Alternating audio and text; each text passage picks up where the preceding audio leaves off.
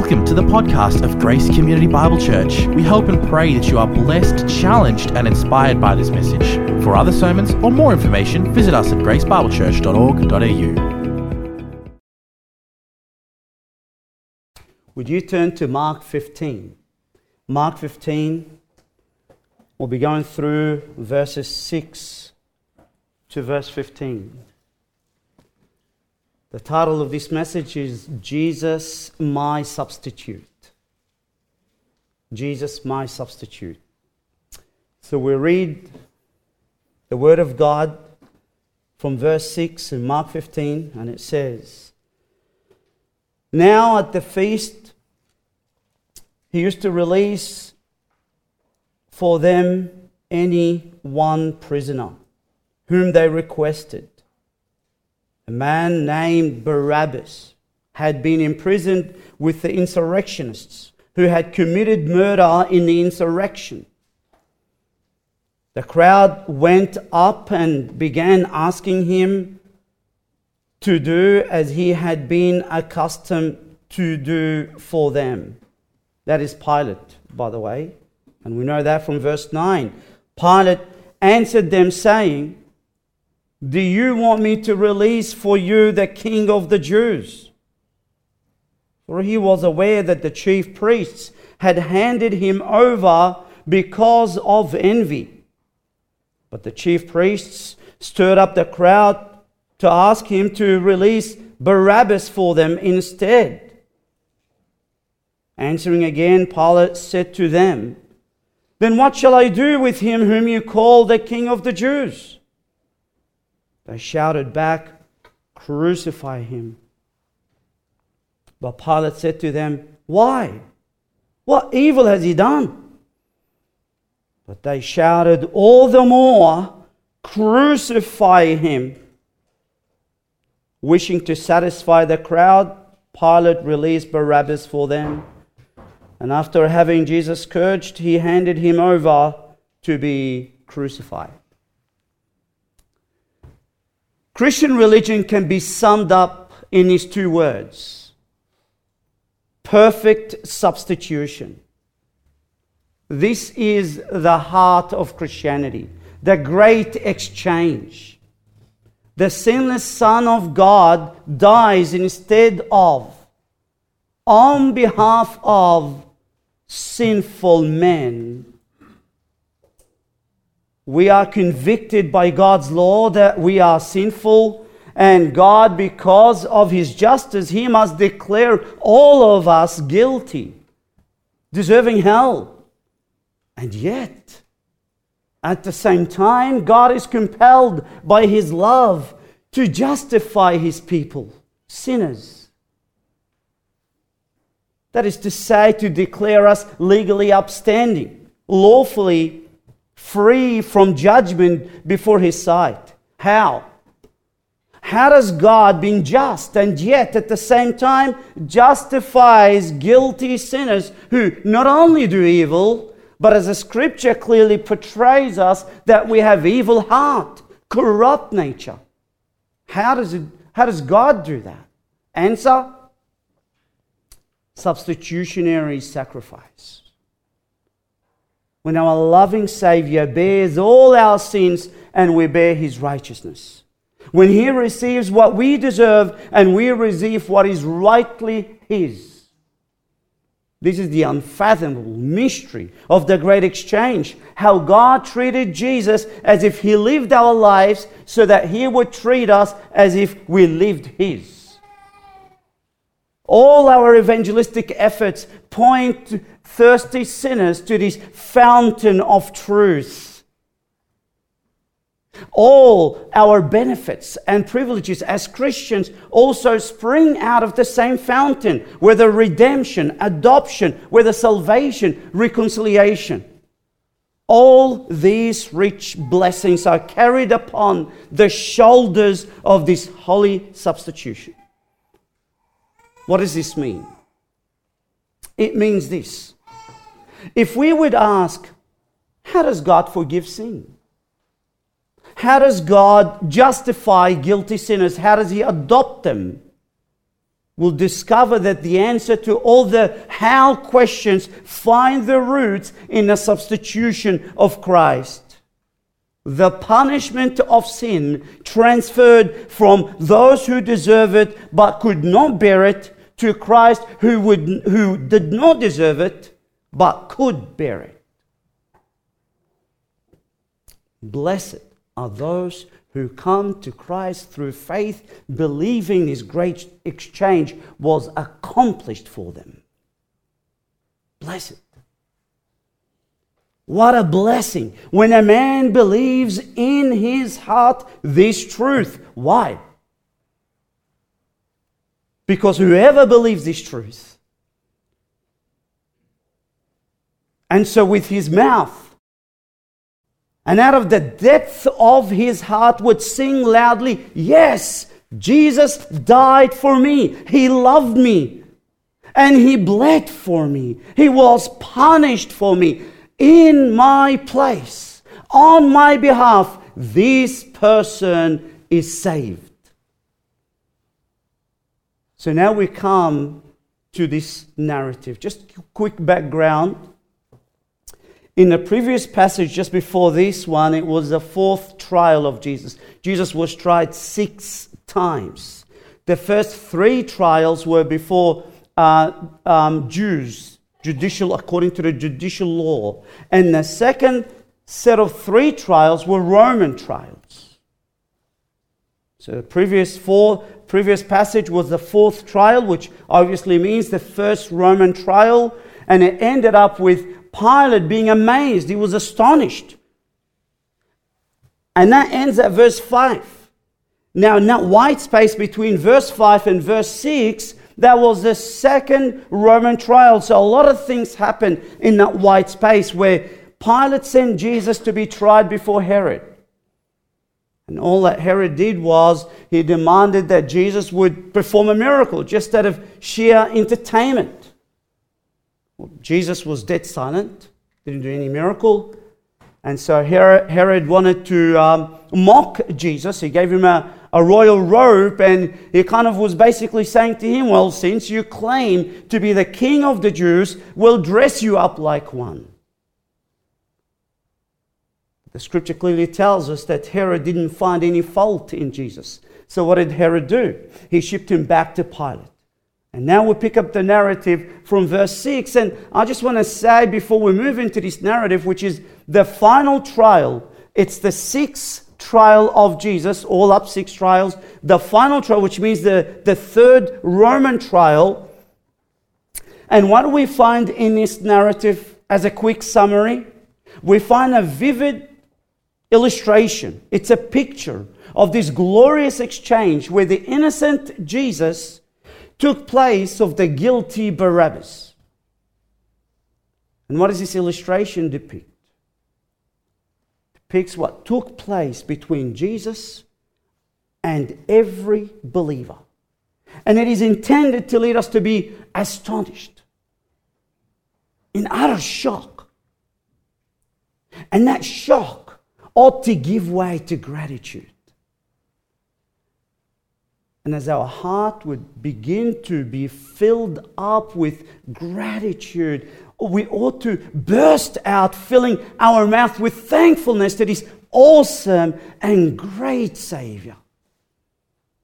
And we ought to, as we go through this narrative, we ought to finally sing that beautiful song that says, Amazing love. How can it be that my King would die for me.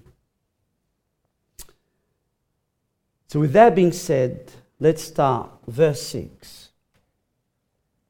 Now, at the feast, he used to release for them any one prisoner whom they requested. Well, we need to understand a little background about Pilate. This is Pilate here, who he. So that we know what is going on. Now, Pilate has been known to be a cruel monster and unjust governor.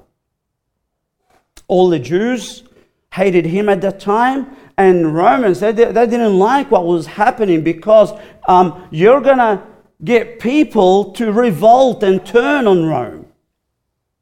When, when people are fed up, as we all know by now, uh, when people are fed up with the brutality of the leaders, that's what people do. That's how they respond. They, they revolt.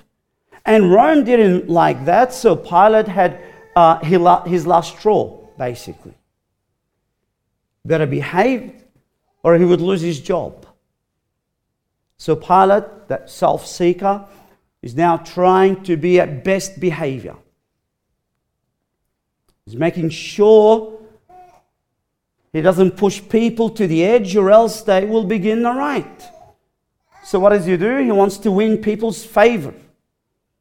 He wants to show them that he's not that bad.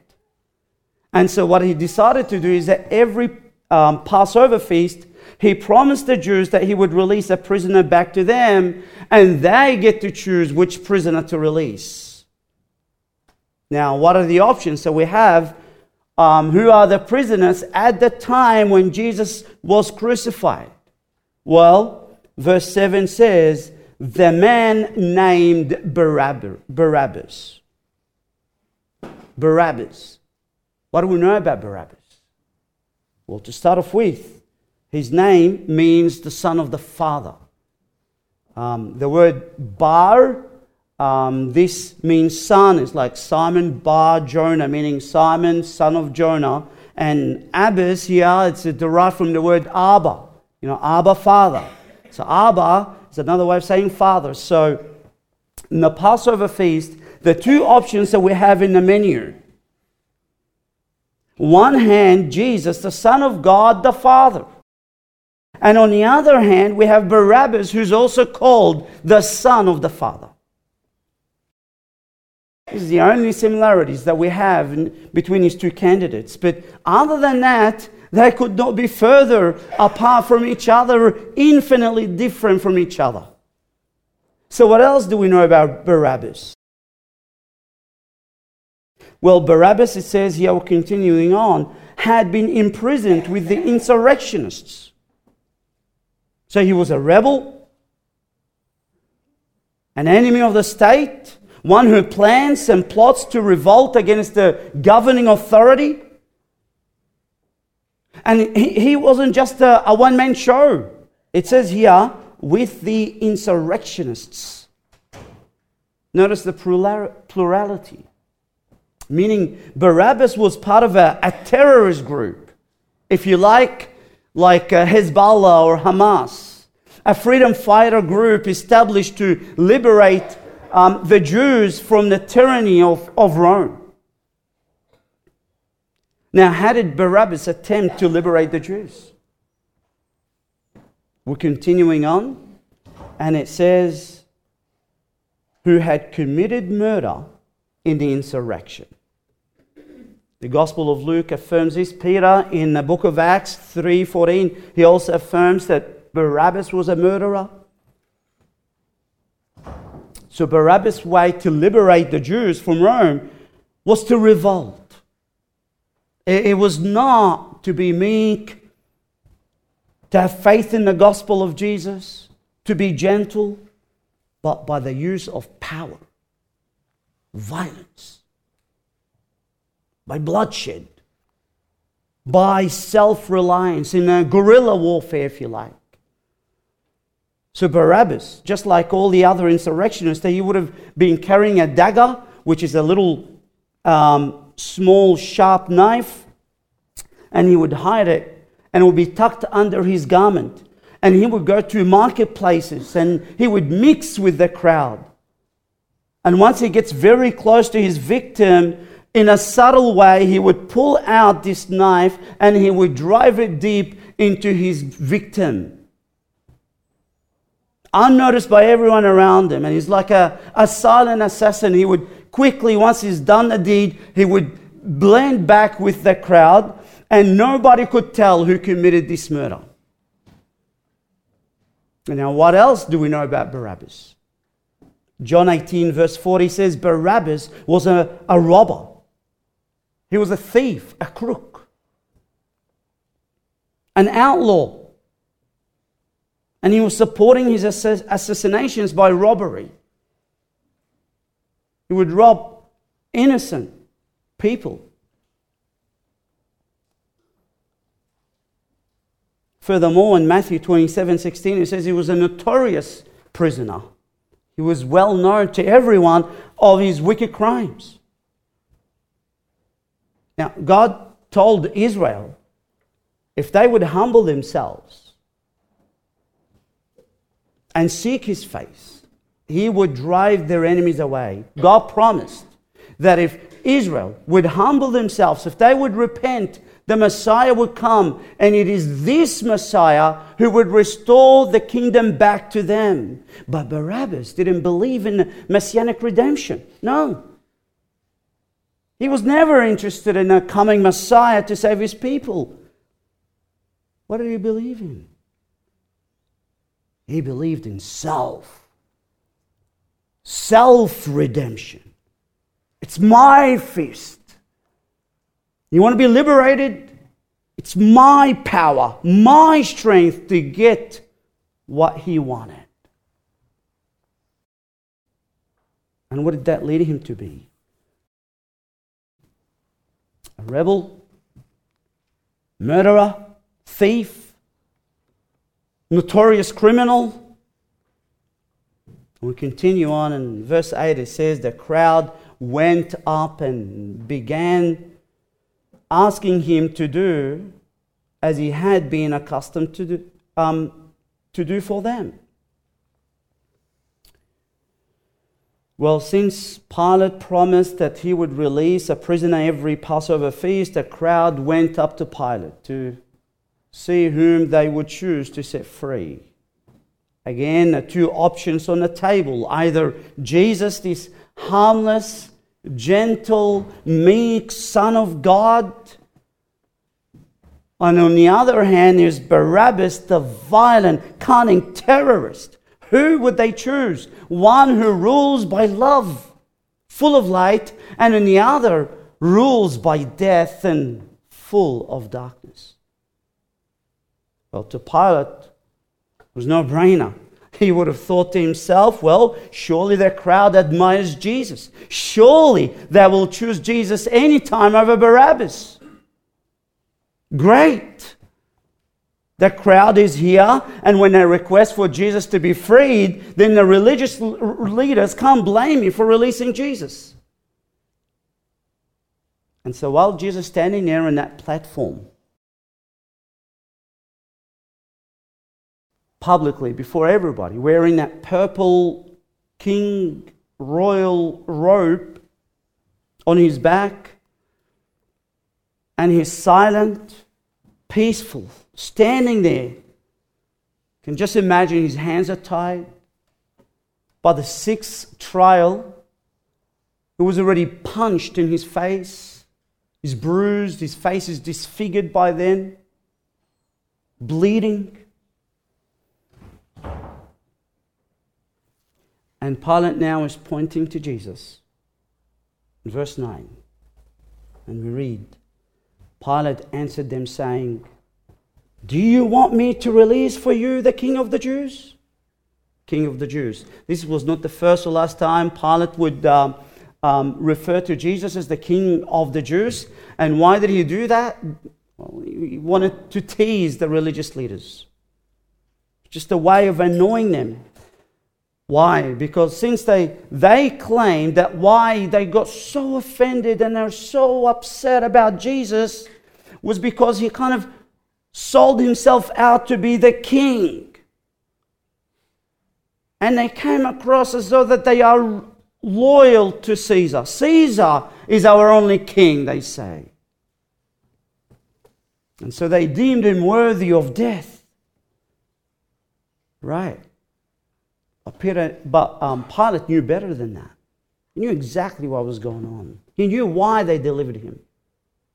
Why? How do we know this? Verse 10. For he was aware that the chief priests had handed him over because of envy. It wasn't because they were loyal to Caesar. It wasn't because they were devoted to Rome that they delivered Jesus to die? No, it was because of a sinister motive. They handed him over because of envy. What is envy? It's this hot displeasure. Because someone has something that you want so badly. Jesus was so much better teacher than them. He could relate to common man more than they could ever relate to common man. He was gaining popularity and fame, something that they were thirsty for and they couldn't achieve. They've almost gone unnoticed whenever Jesus comes into the scene. Jesus proclaimed the unchallenged truth, and what did they do? They stumbled in every word. Jesus was that powerful, gifted preacher. Performed countless number of miracles. All they had was just the, their office. So they hated him. They were full of envy. And their envy drove them to plot the murder of the Son of God, this innocent God man. Pilate wasn't born yesterday, figuratively speaking, of course. He knew all that. He wasn't dumb. He knew that Jesus was framed. He knew that those religious leaders were power hungry and they wanted to get on top any way possible. So much that verse 11 now, moving on, and it says, But the chief priests stirred up the crowd to ask him, that's Pilate, to release Barabbas for them instead. So those envious leaders moved throughout the multitude and they worked up the crowd and kind of said, Do you, Can you see this man? Come on, people. Look at him. He's weak, he's passive. He can't even defend himself. How can he defend your country? Is this kind of pathetic Messiah that you're anticipating? Look at him. He can't even kill a fly. Hmm. Well, what about Barabbas? Well, Barabbas, well, all right, yes, he's a murderer. He's a robber. He's a notorious criminal. But that says a lot about Barabbas. It says that he's strong, he's fast, he's clever. Barabbas, if he saw an enemy approaching, he won't think twice. In a heartbeat, he will break his neck. Now, something we need to know about the Jews back then as well. They, they were about materialism. That's what drove them to make any decision in their lives. It was about their health, wealth, fame. That was high in the, in the priority of life. That were carnal. That were fleshly. To have their sins forgiven, to be made right with God, that was low in the ladder of priority in life. So to them, Barabbas, that's a kind of hero.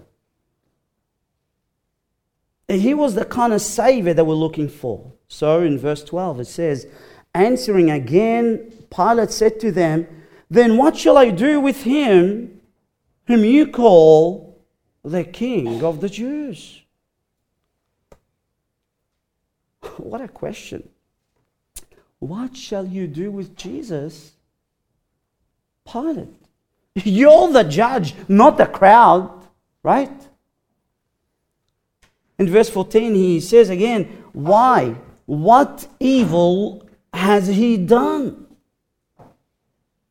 It's a rhetorical question, and the answer is obvious. There is nothing evil that Jesus has committed. Well, if you're the judge and you see no evidence that warrants capital punishment, then justice compels you to not execute an innocent man. Right? But justice was not in, on the page. Justice was not a, a, a commodity, if you like, of a high value to anybody at that time. The religious leaders, what was motivating them? Envy. The Jews, materialism, pol- political freedom. And Pilate, that is meant to be the judge, was motivated by pleasing the majority. None of those people motivated by justice. That's the point. They were all self seekers. So, continuing on, it says, What shall I do with him whom you call the King of the Jews? What shall I do with him whom you call the King of the Jews? Everyone in this room must answer this question in his heart today. What shall you do with him who you call, is called the King of the Jews? In fact, we go even outside of this room, and every soul ever lived throughout history must answer this question. Well, we're continuing on. what shall you do with him who is the King of the Jews? I don't know. Jesus, Son of God. What shall you do? How about you set him free, Pilate, and then believe in him, and then embrace him, worship him, love him, follow him, and live for him? How about that? But no. Verse 13. They shouted back, Crucify him. In the Gospel of Matthew, it's far more powerful. It says, They all shouted back. No one sat back on the fence. And while Pilate was holding the court, he got interrupted by an alarming text from his missus. Verse 19, Matthew 27, verse 19, actually says, While he was sitting on the judgment seat, his wife sent him a message saying, Have nothing to do with that righteous man. For last night I suffered greatly in a dream because of him. Suffered greatly in her dream. It wasn't a dream, it was a nightmare. So Mrs. Pontius was into mysticism, perhaps. We don't know. But in any case, she was warning her husband to make sure that he would judge fairly. So pressure was building up. And it was getting intensified by the minute. In verse 14 of our text, it says, But Pilate said to them, Why? What evil has he done? Now, it, it was again another way of, of Pilate's attempt to release Jesus. And, and to be exact, by the way, if you combine all the passages together and glue and to find out the entire narrative, you find that um, Pilate at least attempted 10 times to release Jesus. Every time there was a failure. I want to give you some of them. In Luke 23 14, uh, Pilate says, I have found no guilt in this man regarding the charges which you make against him. Luke 23 22 says, I have found in him no guilt demanding death. Get this. Therefore, I will punish him and release him. Do you get that? I have found no guilt, therefore I will punish him. Pretty lousy judge, don't you think? That's crazy. He continues on in John 19, verse 6. Look at this. Take him yourselves and crucify him, for I find no guilt in him. What kind of judge I would say that? Crucify him because I don't have any, I don't see any guilt in him. All right. Matthew 27, verse 24, he took water and washed his hand in front of the crowd, saying, I am innocent of this man's blood. See to that yourselves.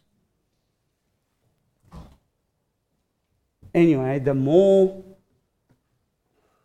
Pilate attempted to release Jesus, passage before us it says, they shouted, All the more, crucify him. They didn't want justice, they wanted blood. There was no mercy in their cry, only viciousness. There's venom coming out of their lips. The crowd could have said, Well, if you think that Jesus was innocent, well, let him go. As well as release for us Barabbas. Easy. We get two for one. What a bargain. The more the merrier. They could have said that. No. It wasn't just about releasing Barabbas. They wanted to go further, and beyond that, they wanted Jesus to be nailed to the cross. Why? Why is that? Why did they insist on Jesus to die? Well, perhaps they looked at upon the humiliated Jesus and they thought, well, that was so appalling and it was so offensive to them. Or it could be that, that the religious leaders had such a strong influence over them, or it could be Satan himself had a strong spell over them, or it could be a combination of these three points. But in any case, we'll find. Um, let, let me actually point out something that they said that is just so shocking. In Matthew 27 25, it says, All the people said, His blood shall be on us and on our children. What kind of sickening response is that? We'll take the blame.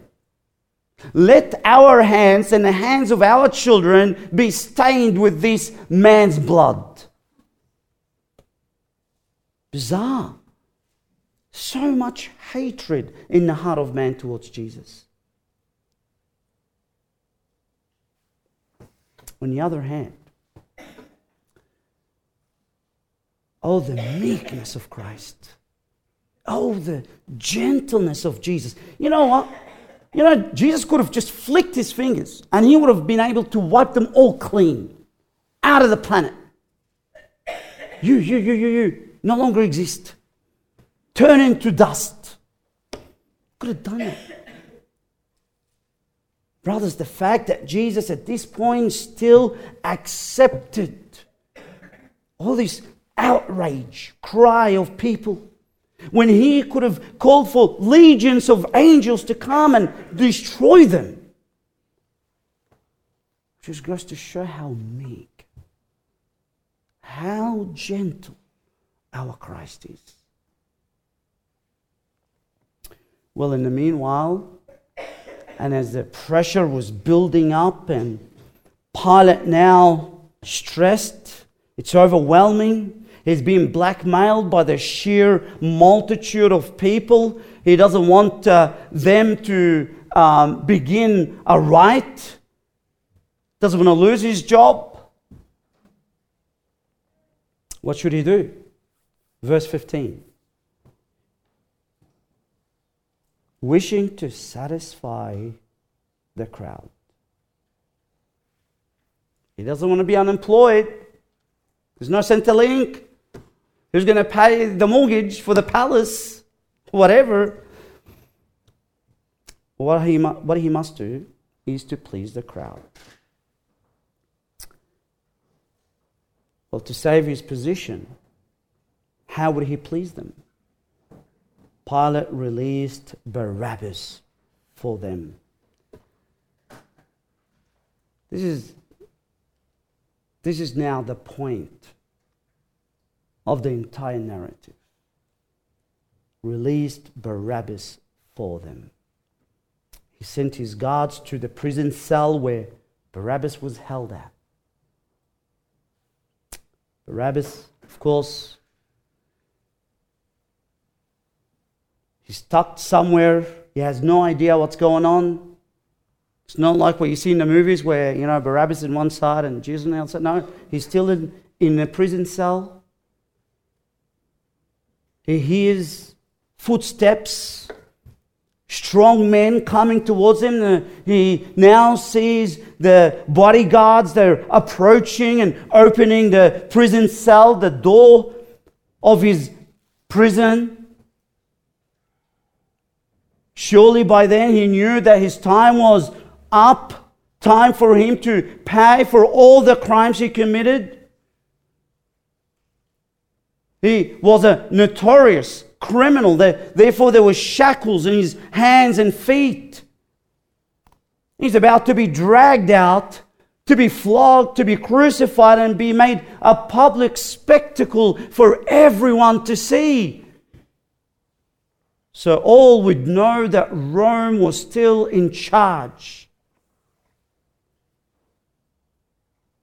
He couldn't plead his innocence at that time. No. He knew he was guilty as charged. He was a rebel, an enemy of the state. And surely anyone in these circumstances, little by little, as the reality of the execution begin to settle into his mind, his strength would have given away. His pulse started getting louder and the rate of his pulse is getting faster and faster. My end is near. His heart would have sunk to his feet. But then, what happened? To his shocking surprise, he hears a bodyguard, he hears a guard would say, Loosen his shackles, set him free set me free. How come?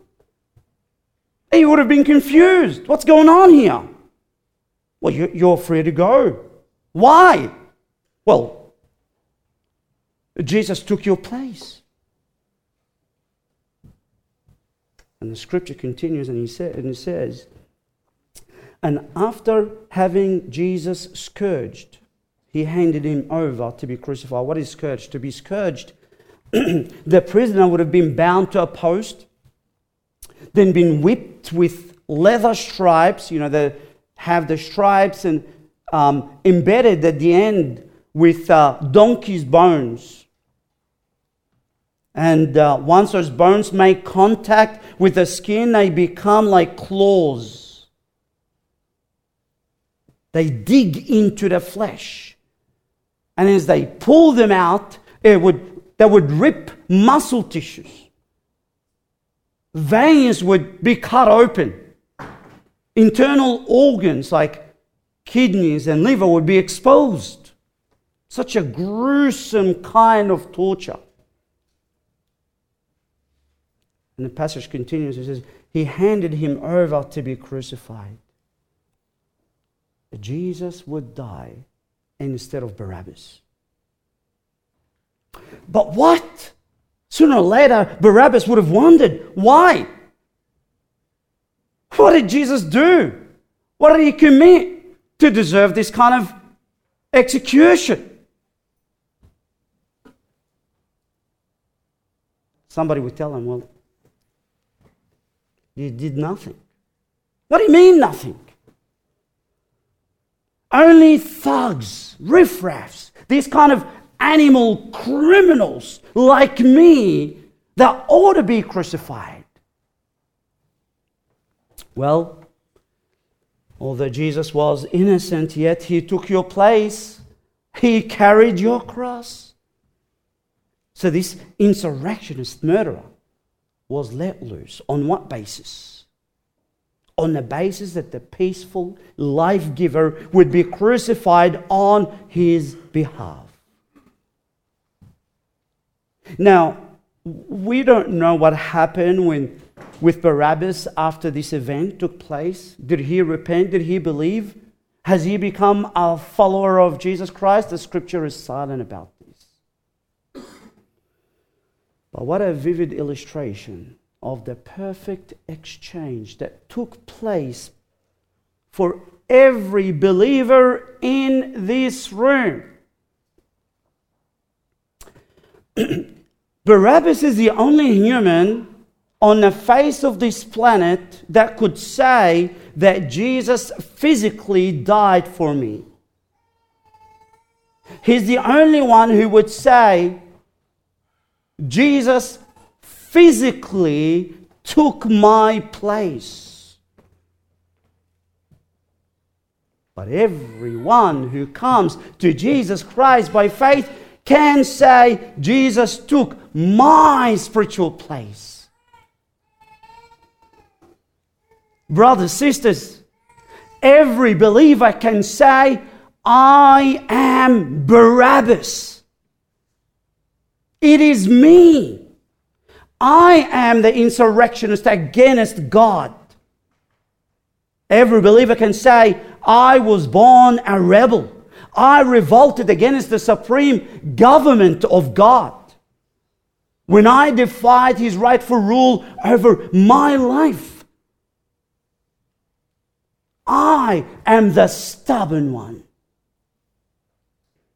I am the guilty one of the highest treason against His Majesty. Yes, I am Barabbas. I am the thief. I am the murderer.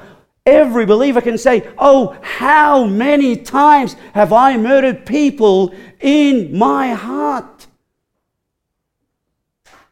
How many times have I called people fools? Bitterness towards people, unforgiving spirit within me. In fact, not just, a, not just that I'm a, a thief and a murderer, I have broken all of God's commandments.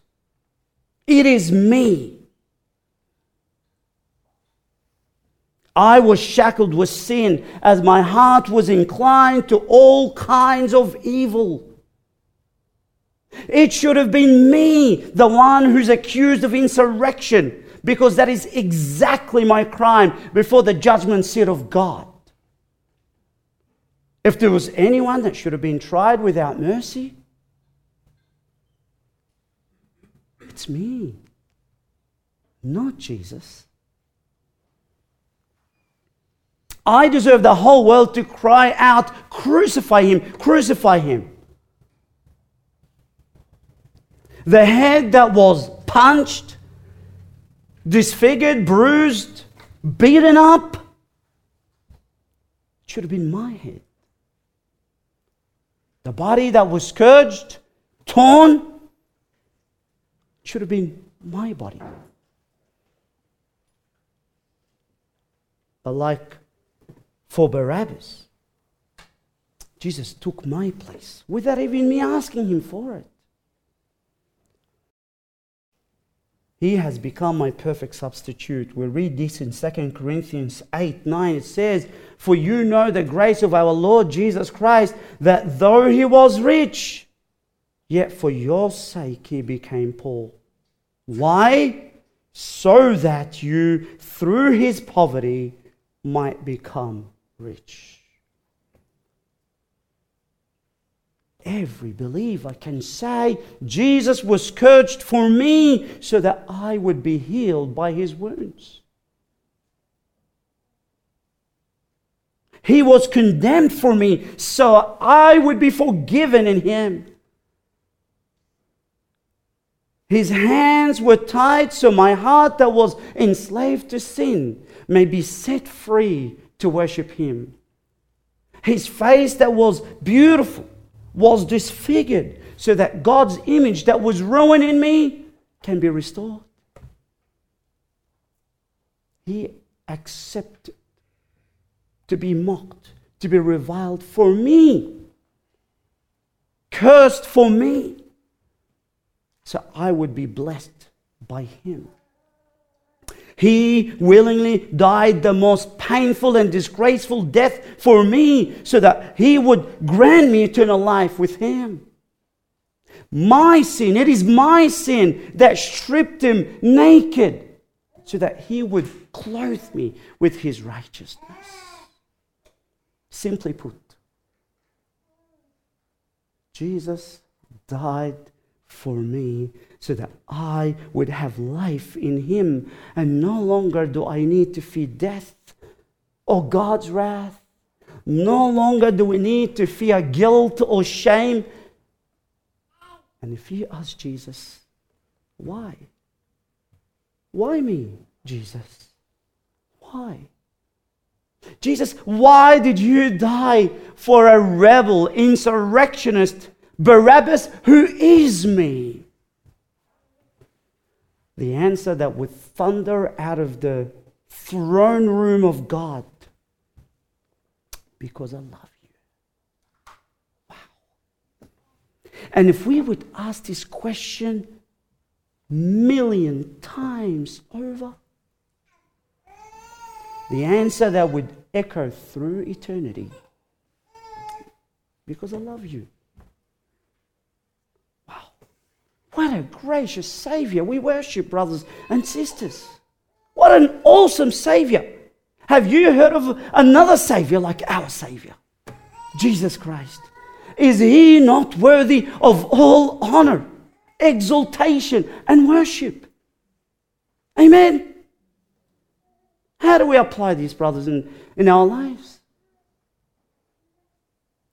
Brothers, when, when Satan reminds you of your sin and you feel that you fall way too short, you run to that Savior. You remind yourself, He is my perfect substitute. Run and hide in His wounds all the times of your lives. How do we apply this in our lives? Well, if Jesus did not hold back but gave us all that He had. Is it too little to give Him all our lives?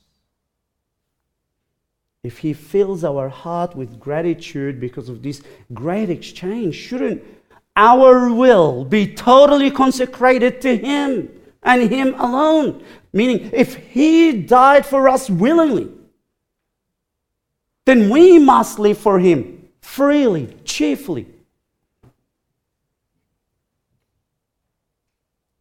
Let every breath that we breathe, that we say with the Apostle Paul, I've been crucified with Christ. It is no longer I who live, but Christ lives in me. And the life which I now live in the flesh, I live by faith in the Son of God, who loved me and gave himself up for me. Sinners, friends, today, you who are outside of Jesus Christ. I want to be lovingly forthright with you. God sees you today the same way you and I would look at Barabbas. Your sin is too great. Your punishment is way too severe that you will not be able to bear. But there stands before you this morning Jesus Christ, the Son of God, and He's offering you forgiveness of sin through His blood. Will you take it? This meek and gentle Jesus who died has risen again risen from the grave, ascended to the highest of heaven. The scripture tells us that he is seated at the right hand of the Father. The keys of hell and Hades are with him. Do you know what this means? It means he's the one that gets to choose who goes to hell and who does not go to hell. It doesn't matter how old you are if you're 80, 70, 40, it doesn't matter if you're 13, 12, 10 years old. And it doesn't matter how far you've gone in sin, this same Jesus is able to forgive you if but you come to Him. Oh, friend, come to Him. What must I do? Worship him like Thomas did. Tell him, Jesus, you are my Lord, my God. You loved me. You died for me. You rose again to give me life. I believe it. Believe this. Tell him, Jesus, I want you to be my perfect substitute. I want to have all of you to be mine. And all that I am and all that I have to be yours, including my sins, my wretchedness, my wickedness, my pride, my selfishness, my arrogance. I give them all to you. And I have all that you have for me. Jesus wants to do that. He longs to do that. He loves to do that to sinners like you and I. Have Him today. And don't delay. In Jesus' name, amen. Let's bow our heads and worship Him together.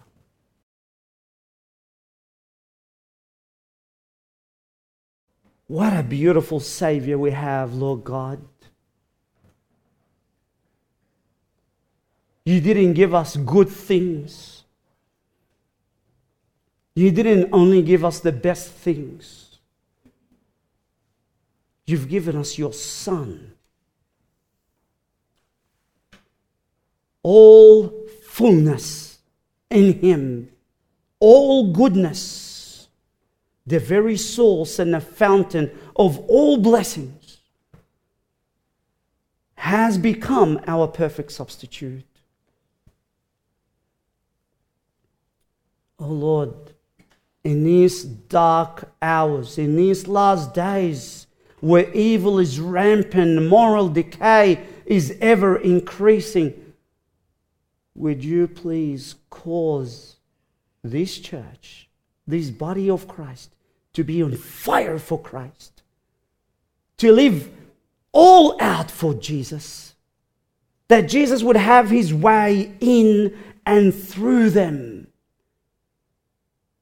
until such time when our eyes meet his eyes and that he would wipe every tear from our faces and that we would be hugged by our Savior who is our perfect substitute. All glory be to his name. Amen.